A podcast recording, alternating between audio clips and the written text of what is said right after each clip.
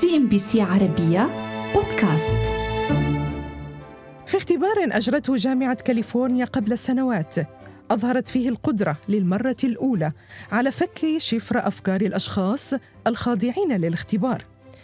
تمكنت الخوارزمية من فك إشارات الدماغ بحيث كان الباحثون قادرين على قراءة ما أراد الناس قوله رغم أنهم لم يقولوه فعلياً.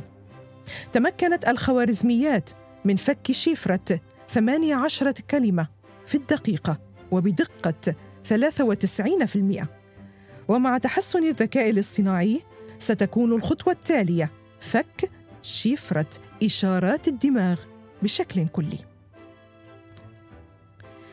تلك الاختبارات قد تبدو طبيعية كونها تنتمي لسلسلة لا تتوقف من الابتكارات المتعلقة بهذا الخصوص.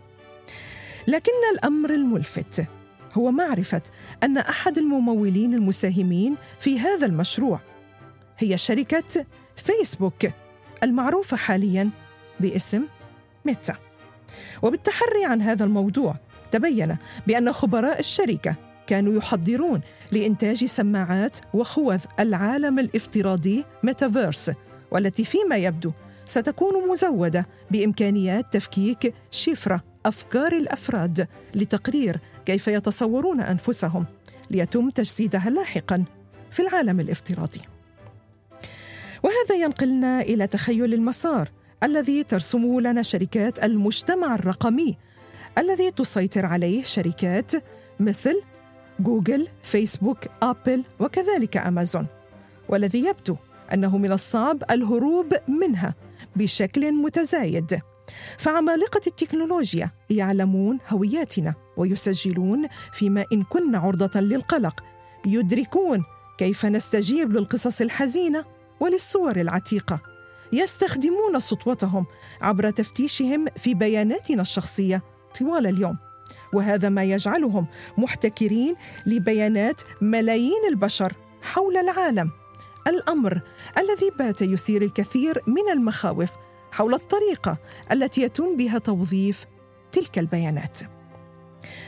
قد يدافع البعض عن هذه الشركات بأنه يجب اعتبارها شركات كريمة لأن خدماتها مجانية مثل جوجل أو زهيدة الثمن مثل أمازون بينما هي تستثمر بشكل مكثف في البحث والتطوير من أجل تعزيز الابتكار.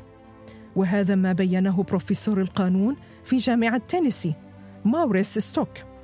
الذي نشر تشريحا للكيفية التي تغزو فيها تلك الشركات خصوصياتنا وتعيق الابتكار فيما بيننا وتؤثر حتى على محافظنا المالية ولو بشكل غير مباشر. كما ألقى البروفيسور الضوء على مشكلة أخطر وهي أننا لا نملك الأدوات للتعامل مع تلك الشركات وتقليل خطرها علينا ضمن النظام الاقتصادي الحالي. وهنا يظهر السؤال لماذا يعد محتكرو البيانات أكثر خطرا من الاحتكارات التقليدية؟ للإجابة عن هذه التساؤلات نتطرق إلى أن تلك الشركات تملك أسلحة لم تكن الاحتكارات التقليدية تمتلكها. لم يكن لدى الاحتكارات التقليدية المقدرة على تحديد التهديدات التنافسية التي ما تزال في مرحلة جنينية.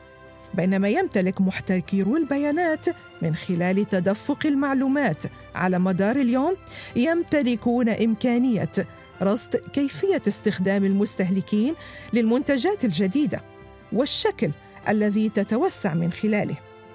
مثال ذلك فيسبوك. عبر اكتشافها مثلا أن تطبيق واتساب يشكل تهديدا عليها بوصفها شبكة اجتماعية بدأت تتحول من كونها مجرد خدمة رسائل بسيطة.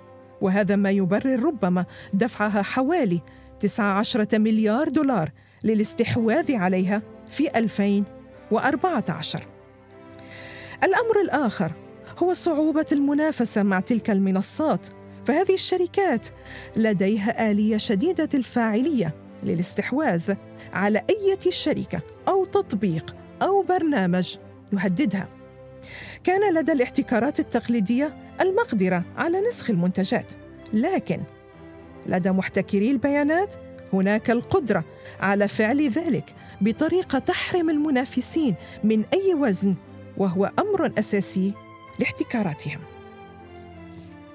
وهذا بطبيعة الحال يقودنا إلى ضرورة الانتباه لما يعرف بالدعاية السلوكية. فما هو الفارق فيما بينها والدعاية العادية.